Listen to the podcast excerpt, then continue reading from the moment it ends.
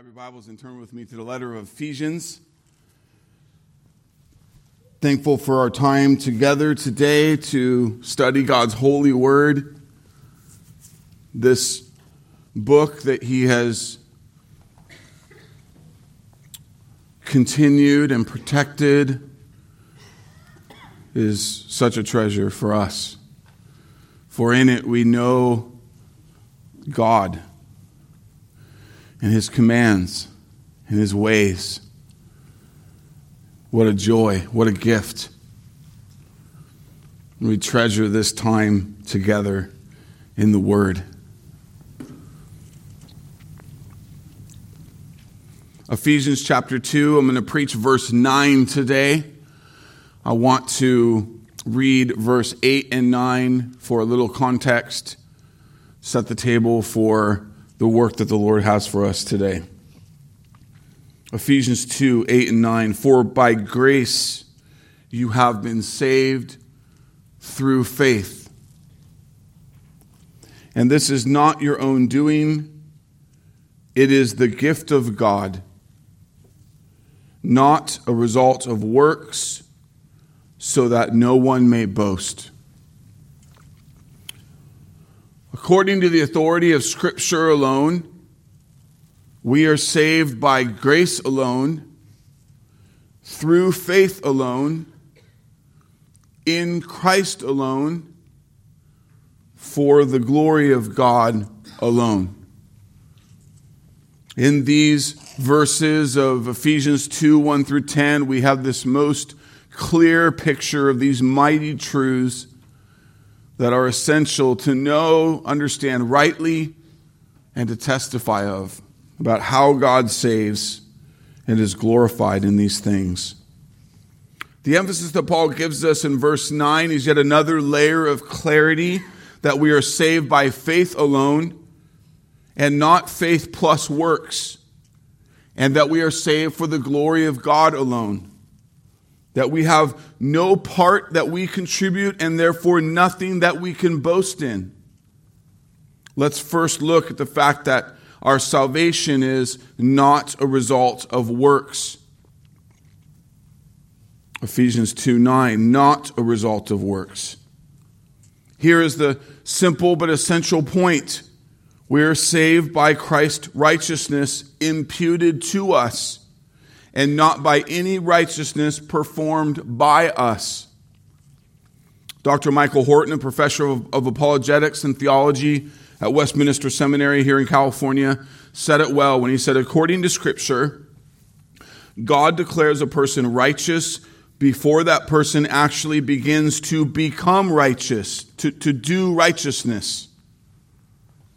Therefore, the declaration is not in response to any spiritual or moral advances within the individual, but is an imputation of the perfect righteousness that God immediately requires of everyone who is united to Christ by faith alone. When a person trusts Christ, that very moment he or she is clothed in his perfect holiness, so that even though the believer is still sinful, he or she is judged by God as blameless.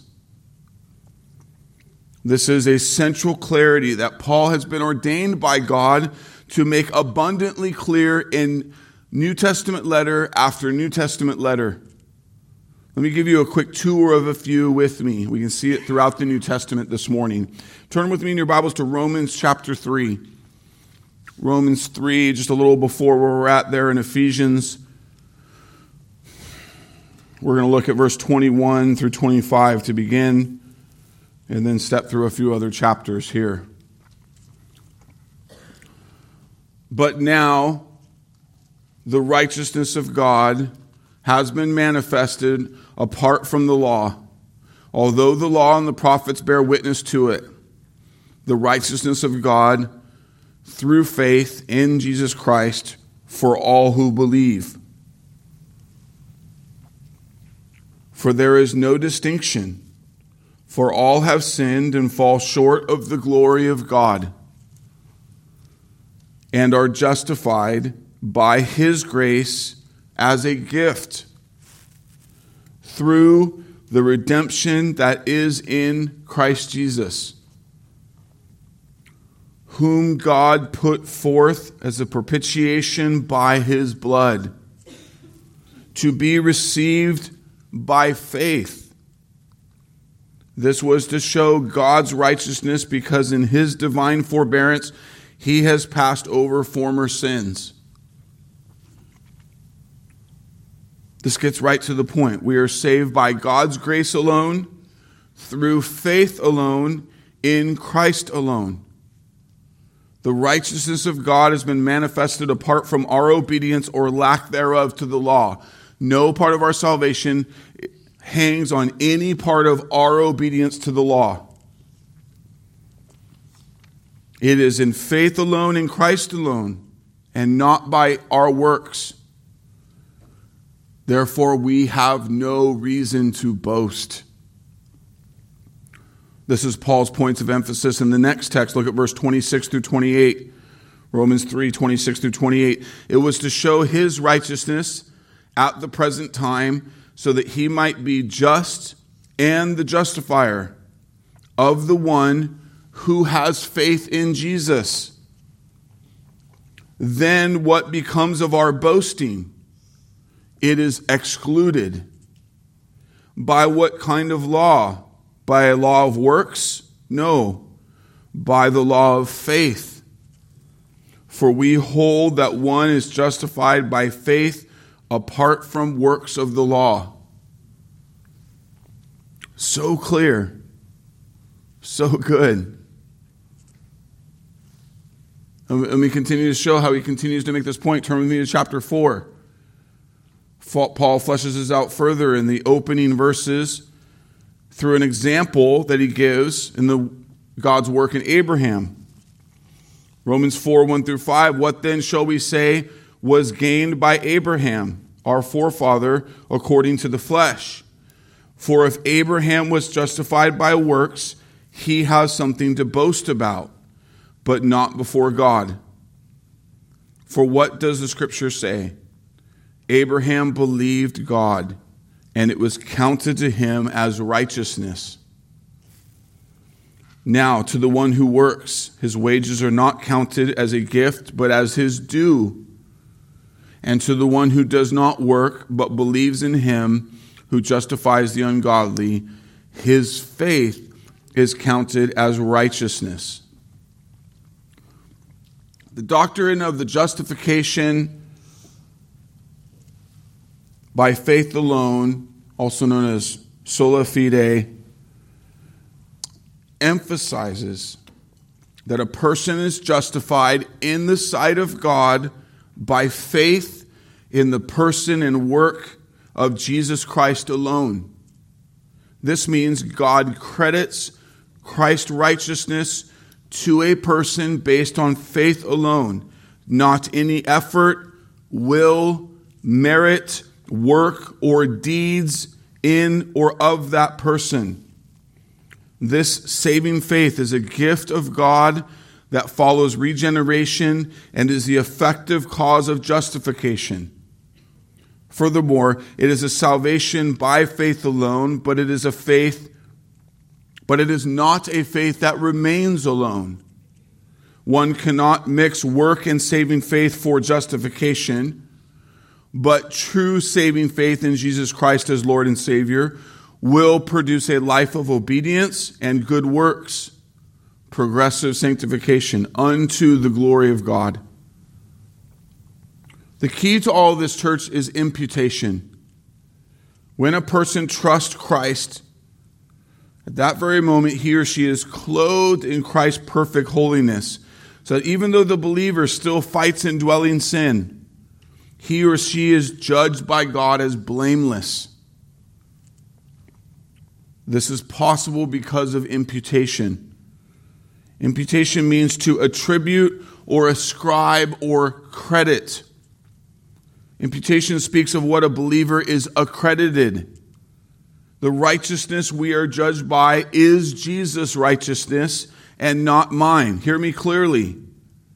The righteousness is not infused into the believer.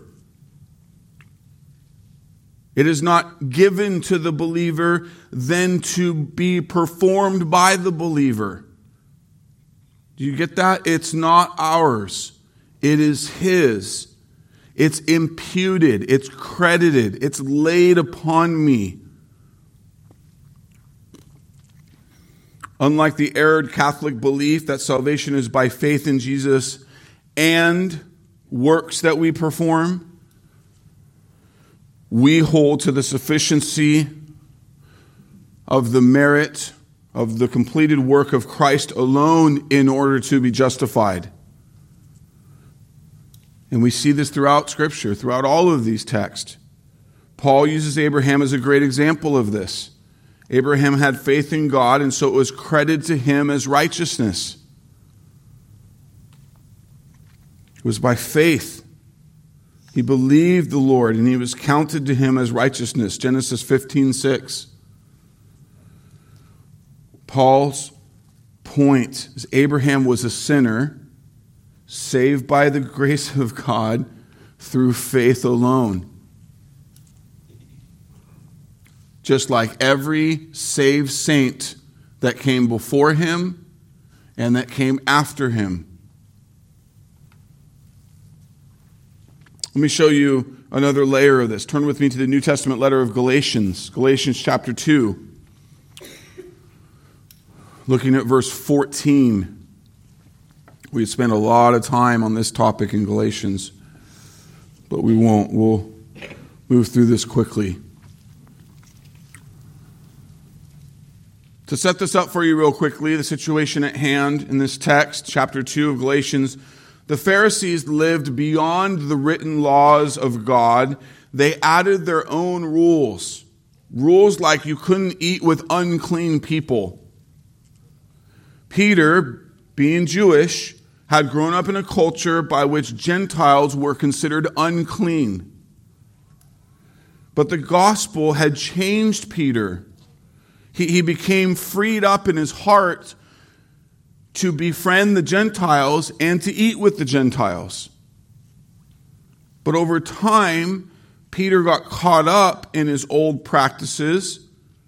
And when the Judaizers came around, Peter wanted to save face in front of them, and so he discriminated, discriminated against the Gentiles in front of them. Maybe you can think of times in your own life where you're guilty of doing this because of a certain audience being around. Where we take off our gospel identity and we put something else on in order to save some face, maybe avoid some persecution. Maybe because we really want to be liked by them. That's our sin at work, church. And that's what was happening in Peter. The Apostle Paul saw this, and he could have simply just said to Peter, Racism is against God's will. Don't be racist. And Paul would have been right. But Paul approaches Peter and the leaders who are with him with a different word of accountability.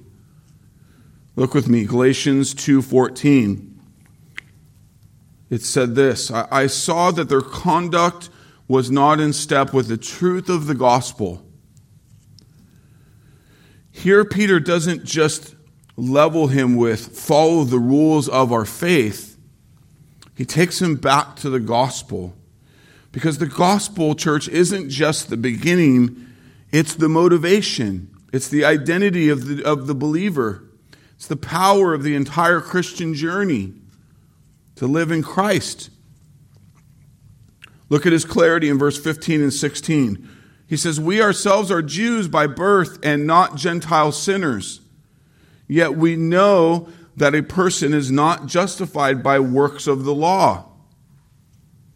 Notice the word know. We know that a person is not justified by works of the law. He's saying, Peter, you and I both know, we agree in the truth of the gospel, in the truth of how God saves, which is what? That justification does not come when we work for God, but when we trust in Christ to justify us freely. So stop acting as though the Gentiles have to do works for God in order to get right with God.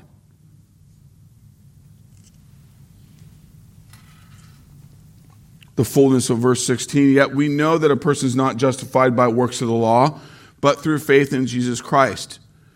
So we also have believed in Christ Jesus in order to be justified by faith in Christ and not by works of the law, because by works of the law no one will be justified. So, this is his point to Peter. Even though we are law keeping Jews and not Gentile sinners, still we have both come to stake our lives on Jesus Christ alone for salvation. We've trusted in Christ alone and not also in our works. By works of the law, no flesh shall be justified. In other words, we have ceased to hope in ourselves at all. Why? Because there's no basis for justification on our performance. God has done it all in Christ on the cross. And in his perfect and completed work, we trust alone. Church, in Christ we trust, not in ourselves, not in our works. So Paul takes a moment to remind Peter who he really is in Christ, to reorient him to the good news of faith alone, in Christ alone. Skip down to verse 20, very famous Galatians 2:20 this great proclamation of truth, Paul says, I have been crucified with Christ. It is no longer I who live, but Christ who lives in me. And the life I now live in the flesh, I live by faith in the Son of God who loved me and gave himself for me. Can I just ask you, in what ways are you guilty of loving this verse, of memorizing this verse, of saying this verse, but then not living out this verse? Will you still get caught up in, in a performance situation, your, yours or others. You don't live by faith in the Son of God. We need to live by faith. We've died to ourselves, we've trusted ourselves to Him.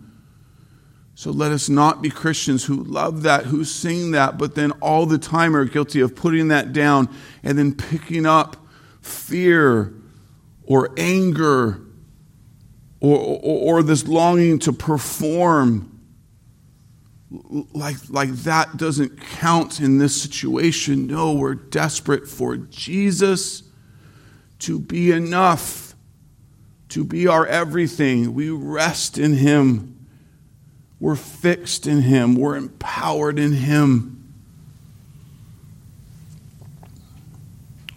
See with me that the crucifixion of Jesus is the open display of my hellish nature. It is the most radical proof of my hopeless condition. It is my privilege to be so loved by God that even while actively his enemy, in my rebellion, the Son of God died in my place. In Jesus' death, my sin is counted paid for and his righteousness is counted as mine. When we see this rightly and fully, when we trust in Jesus alone, then our old proud self, which loves to display its power, which gets so fixed on its accomplishments and its faithfulness and its hard work, by climbing ladders of morality. It, it dies. It needs to die.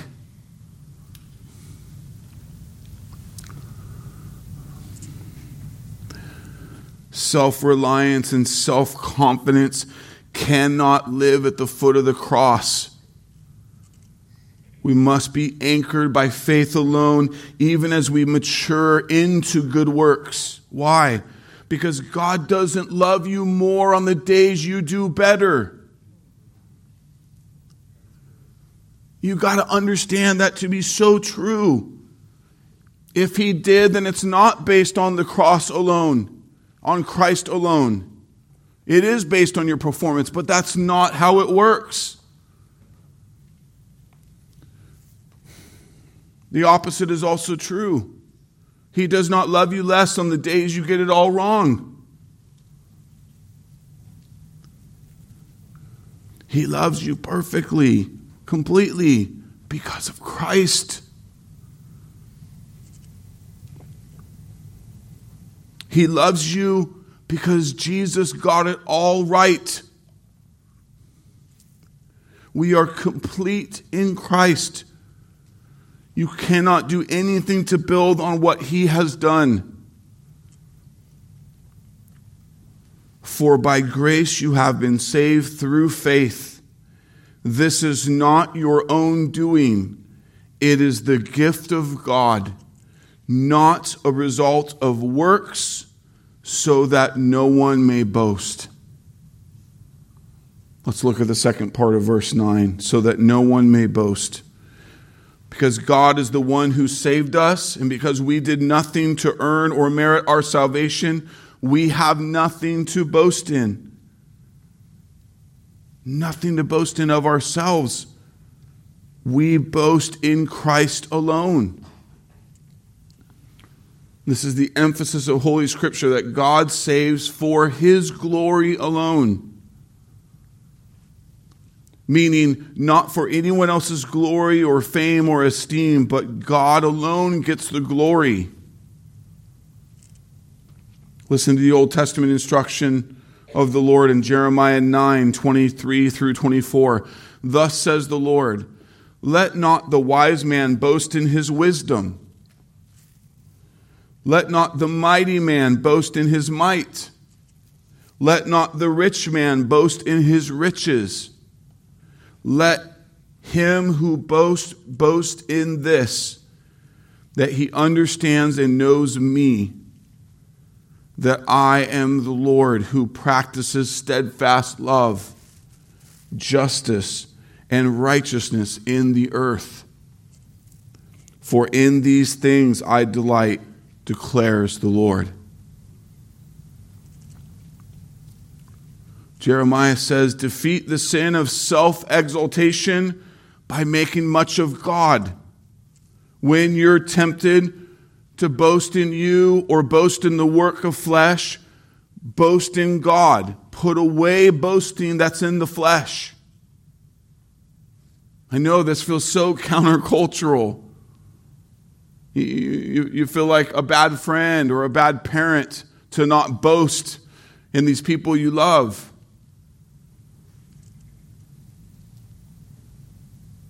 We need to glory in this alone that we know God. If you are inclined to want to boast in intellect, boast in God's. If you are inclined to want to glory in strength or in beauty, glory in God's. If you're inclined to want to brag about your successes, brag on Christ's success. Because every moment you exchange His for this temporary thing. What message is this? As compared to this, see the trade.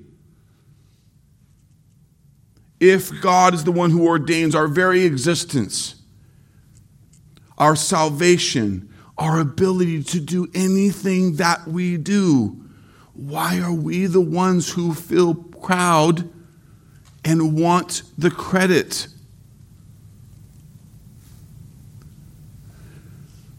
When we live in our sin, we boast in self.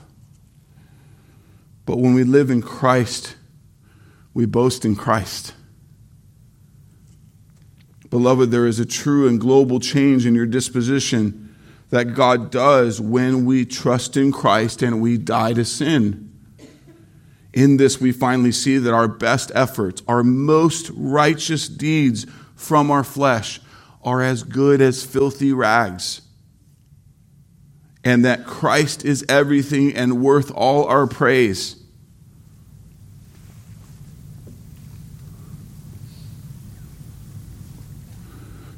See his hand in it. Don't separate the Lord. So you say, well, Pastor, then how do I celebrate my child's hard work through this season? You celebrate it by acknowledging the hand of God in that situation, for without it, your child doesn't even live through that season. You don't cut that part off and then only celebrate the child. To do that, do you see what you're putting away and what you're putting on? This, this looks normal. Why? Because it's, it's all the world has to boast in, is the temporary. So it feels normal. It even maybe feels right, feels comfortable.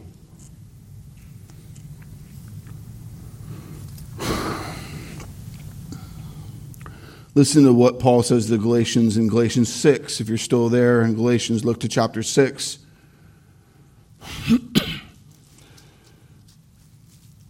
if you're feeling like maybe I'm putting a little extra emphasis on this, I just continue to hope that the two by four of many scriptures hits you on the head to see that this is the Lord's emphasis and not mine. Galatians 6 11 through 14. Let's see if Paul's putting some emphasis here. Listen. See with what large letters I am writing to you with my hand. It is those who want to make a good showing in the flesh who would force you to be circumcised, and only in order that they may not be persecuted for the cross of Christ. For even those who are circumcised do not themselves keep the law, but they desire to have you circumcised so that they may boast in your flesh.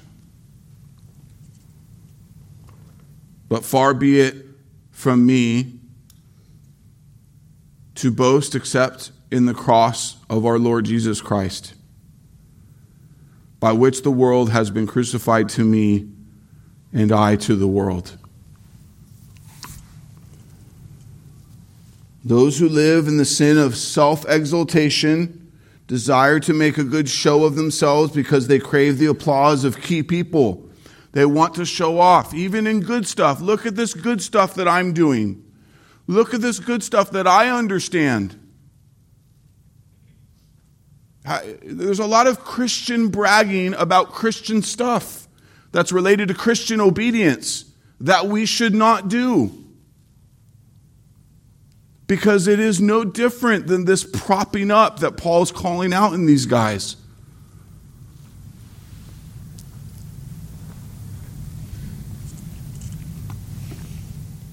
It is those who want to make a good showing in the flesh who would force you to be circumcised, and only in order that they may not be persecuted for the cross of Christ.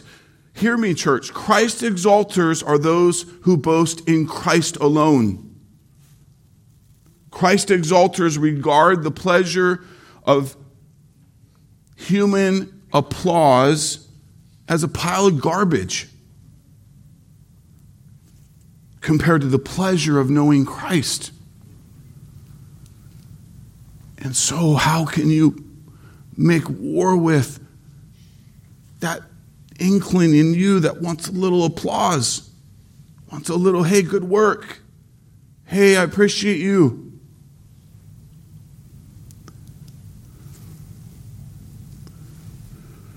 Consider Paul's opening words in this very letter to Galatia For I am now seeking the approval of man or of God.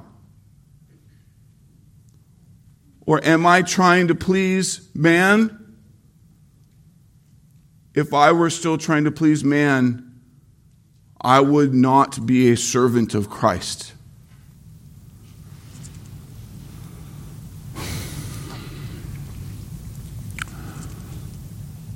Notice what else Paul shows us here in Galatians 6:12. Self-exalters fear persecution and rejection from men more than they cherish the cross of Christ. It is to show It is those who want to make a good showing in the flesh who would force you to be circumcised, and only in order that they may not be persecuted for the cross of Christ. But Christ exalters were actually the opposite.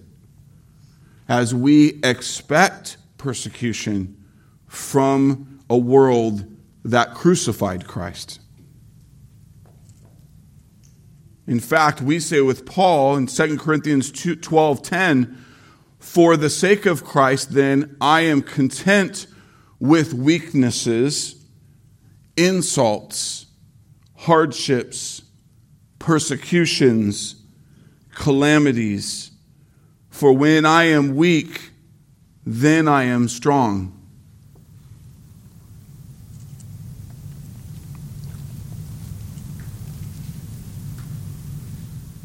Maybe lately you have caught yourself saying, I can't do it. Maybe that's the best thing you've told yourself in a long time.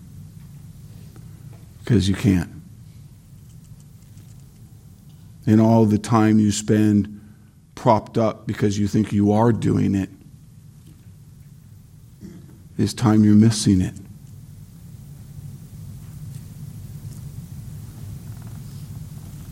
when I'm weak, I'm strong. It just, if you're really slow to think about that, it's just, it's a madman talking.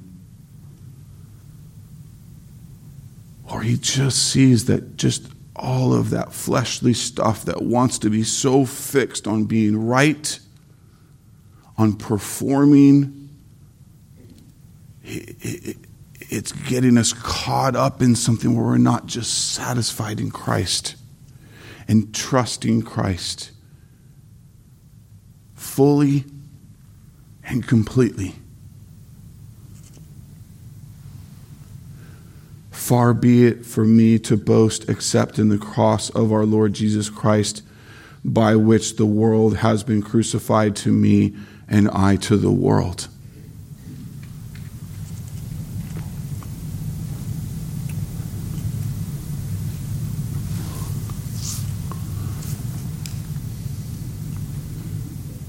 Hear me clearly. No one is saved because of anything they do to earn God's approval. Right standing with God is not merited by works. It is given freely to those who trust in the work of Christ on the cross. Christ is who we boast in alone. I've done nothing. You've done nothing to earn any of it. We have nothing to boast in but Jesus. Far be it from me to boast in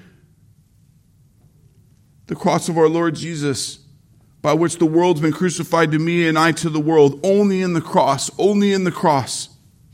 No boasting, no exalting, no rejoicing, no thanksgiving except in the cross. Why? Because every dream, dream for the future of this church, every assessment survey we have filled out over the years, every plan that's been formed, every notebook that's been filled with sermon notes, every dollar given, every nail driven into these walls, every child taught, every teenager mentored, is blood bought mercy for us redeemed sinners because apart from the cross, we all deserve nothing but condemnation.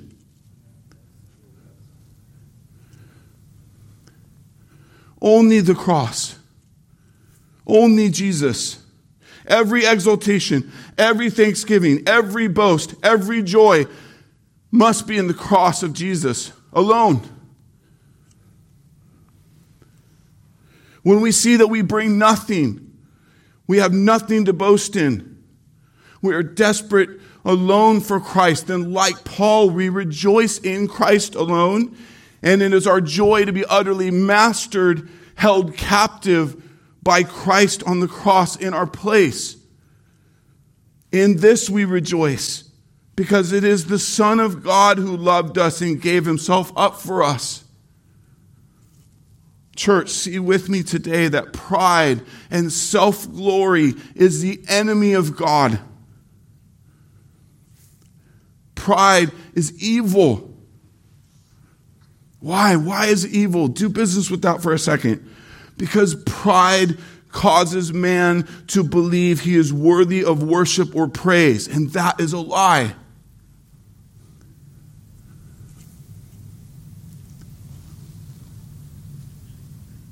And deep down inside, you say, But I've worked so hard to get here.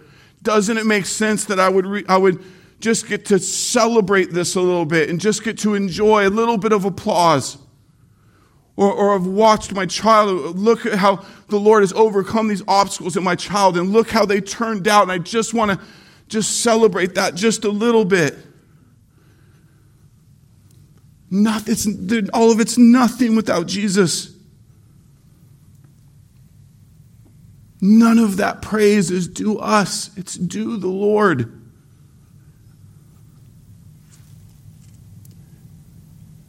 God alone is the one worthy of worship and praise.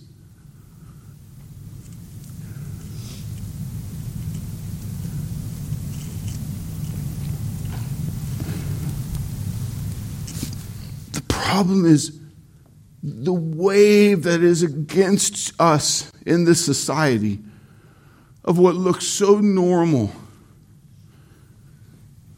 is so deceiving. We don't understand the magnitude of the problem that pride is, largely because Satan went into the marketing business. And we've bought the repackaging of pride, now called self esteem. The enemy's taught us to value feelings of being proud in our accomplishments or in our loved ones' accomplishments. And as a result, we believe self esteem is a good thing to grow and to work on, to read about it and to cling to it. The focus is esteem of oneself, pride of oneself's best efforts, or believing in yourself. The world says you need to have self esteem. No, no, you don't. You need to have esteem in Christ alone. Your identity needs to be in Christ alone. Your joy in Christ alone. To live for God's glory and not our own.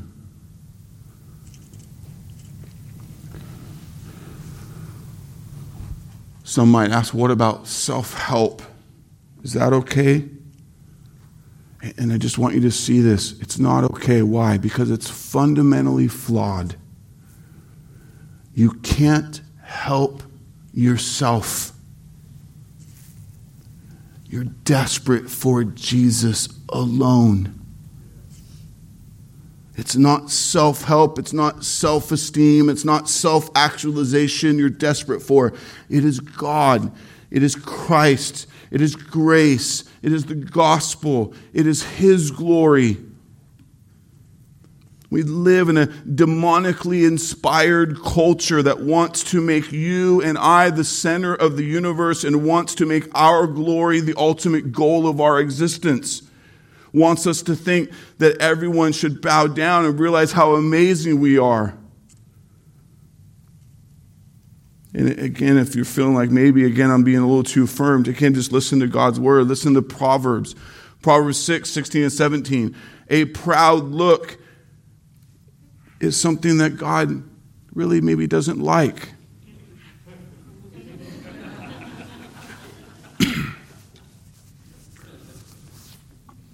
Listen, a proud look is an abomination to the Lord.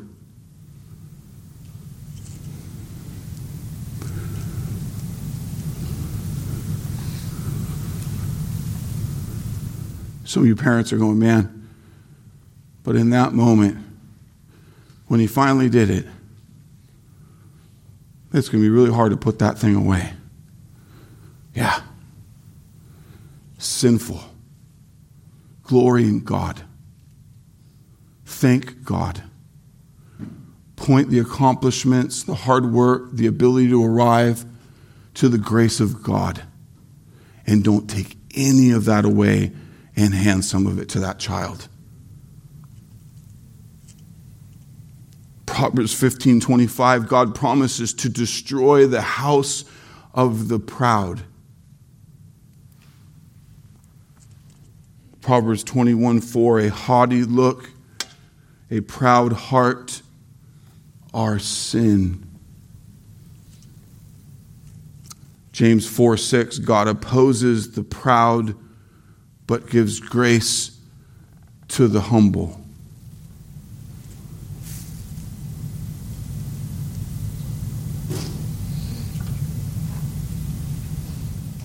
Think about that. To be proud is to fight God. God gives grace to the humble. Can I just point this out? Church, we don't need pride, we need grace. We don't need self glory. We need a glory in the one who is truly due all the praise. We need to see the gospel in all its fullness so that we see we are guilty and hopeless in our sin outside of grace, outside of Christ's work in our place. We're hopeless and guilty in our sin outside of His righteousness laid upon us. Oh God, I am but a lowly sinner.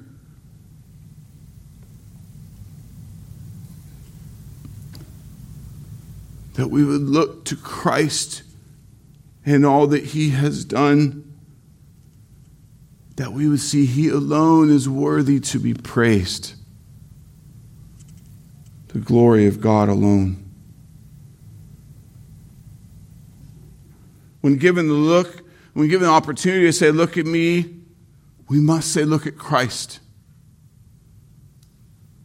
This last week at our Shepherds Conference, Southern California, we met a pastor who some of you know because he's been in the media lately.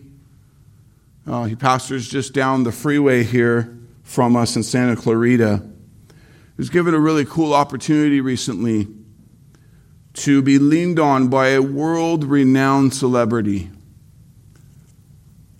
whom God seemingly was working in mightily and who had legitimate inquiry of the gospel of Jesus to this pastor. This pastor has been able to give be given the opportunity to share the gospel, to make much of Christ to the individual. And it looks like the Lord is at work in some really cool ways in this person. And you continue to pray for that. But what I was particularly thankful for is that this God ordained ministry moment gave opportunity for this pastor to have a huge spotlight on him with multiple national interviews, major publicized stages. And quickly out the door, he says, I am simply a jar of clay. Christ is the treasure I live for and get to make much of. The table is totally set for him to get some spotlight, to get some following. He does not boast in himself at all, but Christ alone. Let me remind you of the scripture that comes from 2 Corinthians 4 7 through 12. But we have this treasure in jars of clay to show that the surpassing power belongs to God and not to us. We are afflicted in every way, but not crushed, perplexed, but not driven to despair, persecuted, but not forsaken, struck down, but not destroyed, always carrying in the body of in the body the death of Jesus so that the life of Jesus may also be manifested in our bodies. For we who live are always being given over to death for Jesus' sake, so that the life of Jesus may also be manifest in our mortal flesh. So death is at work in us, but life in you. It is my deep prayer that we get this, church. That we see more and more that we bring nothing that I am nothing without Christ, and it is Christ alone that I want to point to. I'm a jar of clay who gets to point to the treasure, gets to hold and, and, and testify of the treasure that is Jesus.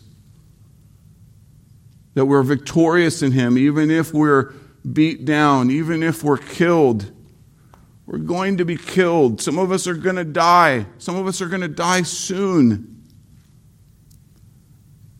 That is the work of God for the ongoing of the testimony of the gospel. For we don't live for this day, this kingdom, this house, this generation. We live to be a, testimony of the gospel to, to the degree and the extent of life that God ordains for us. Why? Because we belong to Him. Because it's our joy to be His and to make much of Him.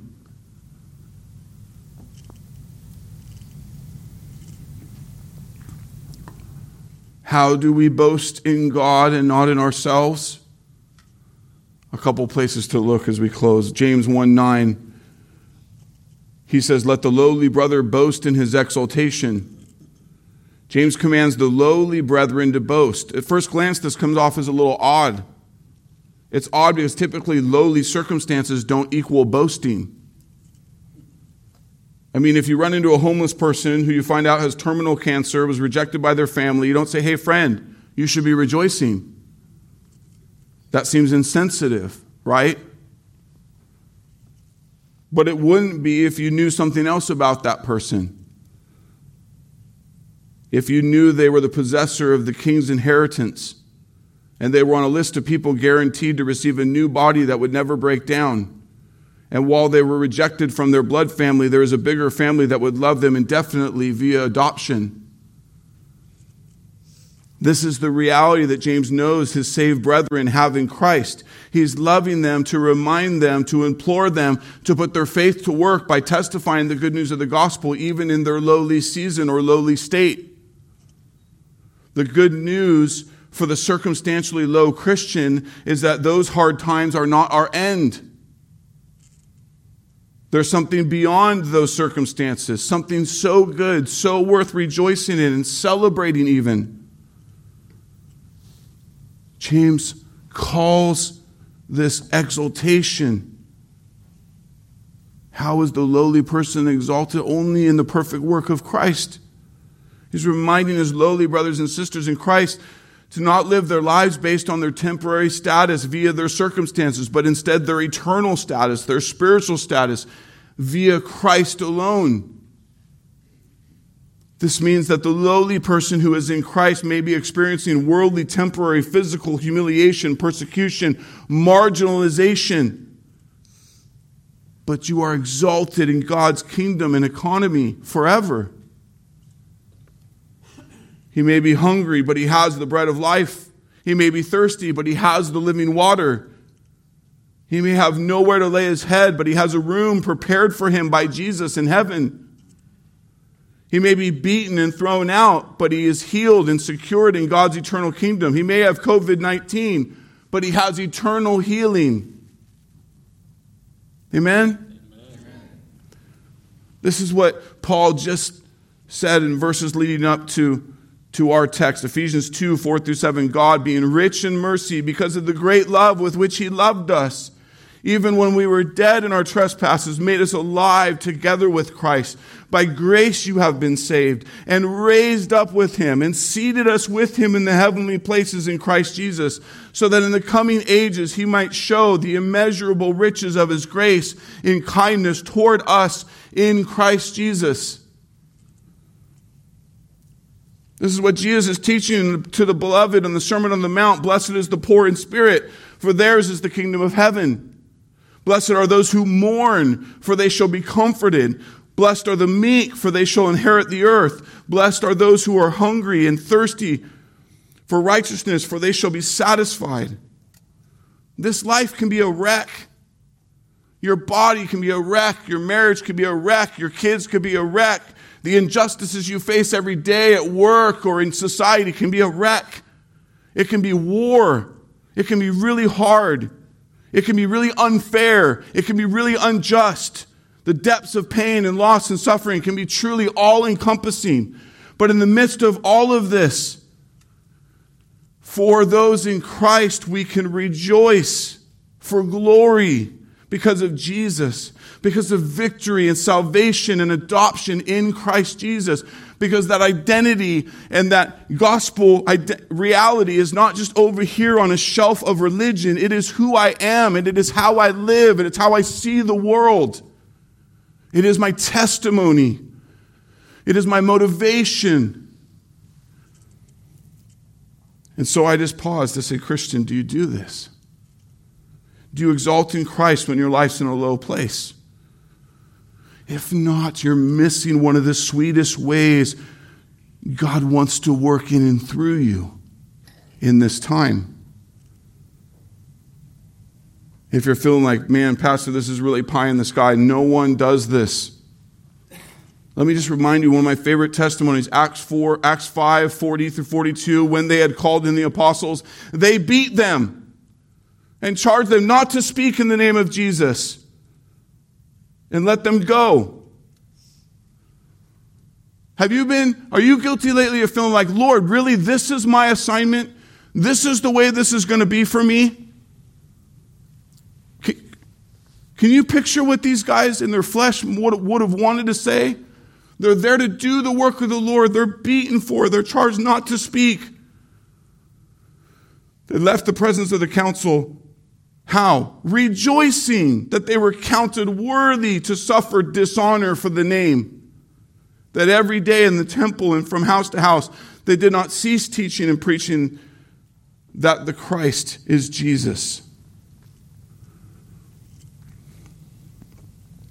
It was their joy to suffer dishonor for the exalted name of their Lord. Their eyes and their hearts and their words were not on their struggle, they were fixed on God. On their reality of belonging to the Almighty God, of getting to speak His gospel to a world that's lost in darkness and damned to hell, where many will repent and believe and join us Christian brother and sister, I give you what James gave to them. If you are in a low place lately, if you've forgotten who you are in Christ, how absolutely marvelous it is to be His, if you've been focusing more on what you don't have in the moment than what you do have in Christ for eternity, then boast in your exaltation in Christ. Glory in the God of your new birth. Rejoice in that you belong to Jesus and nothing can take you from his almighty grip. This is not just good feelings, it's a true lifestyle. It's a true heartbeat that causes you to think and feel and do differently. To rejoice after a beating, to confidently continue to do what the world just forbid you to do, knowing that God will get you through in His perfect time to your perfect end. Listen to Paul in his first letter to the Corinthians, 1 Corinthians 1.31, let the one who boasts boast in the Lord. In his second letter, 2 Corinthians 12, 9, he, Jesus, said to me, My grace is sufficient for you. My power is made perfect in weakness. Therefore, I will boast all the more gladly of my weaknesses, so that the power of Christ may rest upon me. Oh, how we need to boast in Christ alone. When we make the created things of God our treasure, we set ourselves up for a great letdown to build our lives on things that are temporary, to build our house on the sand. When the waves come, the house is destroyed. Great and successful men and women who stake their lives and their careers, their money, their kids, their stuff, their looks, only to lose those things by which they've come to live for, be identified by them. They're left to utter ruin, led to despair, even someone to addiction, depression, even suicide. Make this personal for you this morning. What are the things or the people or accomplishments that you hold up that you're guilty of showing off to others as a marker of what you've done? What are the ways in which you're, you're loathing because you're not getting the praise you think you deserve? How is your house, a car, a vacation portfolio, a fit body, good grades, successful kids, a spouse, even your religious accomplishments or faith a source of boasting for you? Think about the utter lack of representation that any of these can make for you when standing before the judgment seat. Only Jesus will do. We must only boast in Jesus, church. Far be it from me to boast except in the cross of our Lord Jesus Christ, by which the world has been crucified to me and I to the world. May this be our reality and therefore a testimony to a watching world. All glory to God alone. For by grace you have been saved through faith. This is not your own doing, it is a gift of God, not a result of works, so that no one may boast. Pray with me. Father, we thank you for this time together. We thank you for the work that you've done in this place, in this hour, in these hearts. Holy Spirit, you know the depths of these things far beyond what I can see or know. And so I trust that you will continue what you've begun here today. You will wreck what needs to be wrecked. You'll, you'll draw to repentant motivation what needs to be confessed and repented of. You will mature us from practices of the flesh unto practices that glorify the Lord. All glory be to Christ and Christ alone. May this song be our anthem, not in this moment, but in the hours and days and weeks to come, if you so will it, for your glory. In Jesus' name we pray.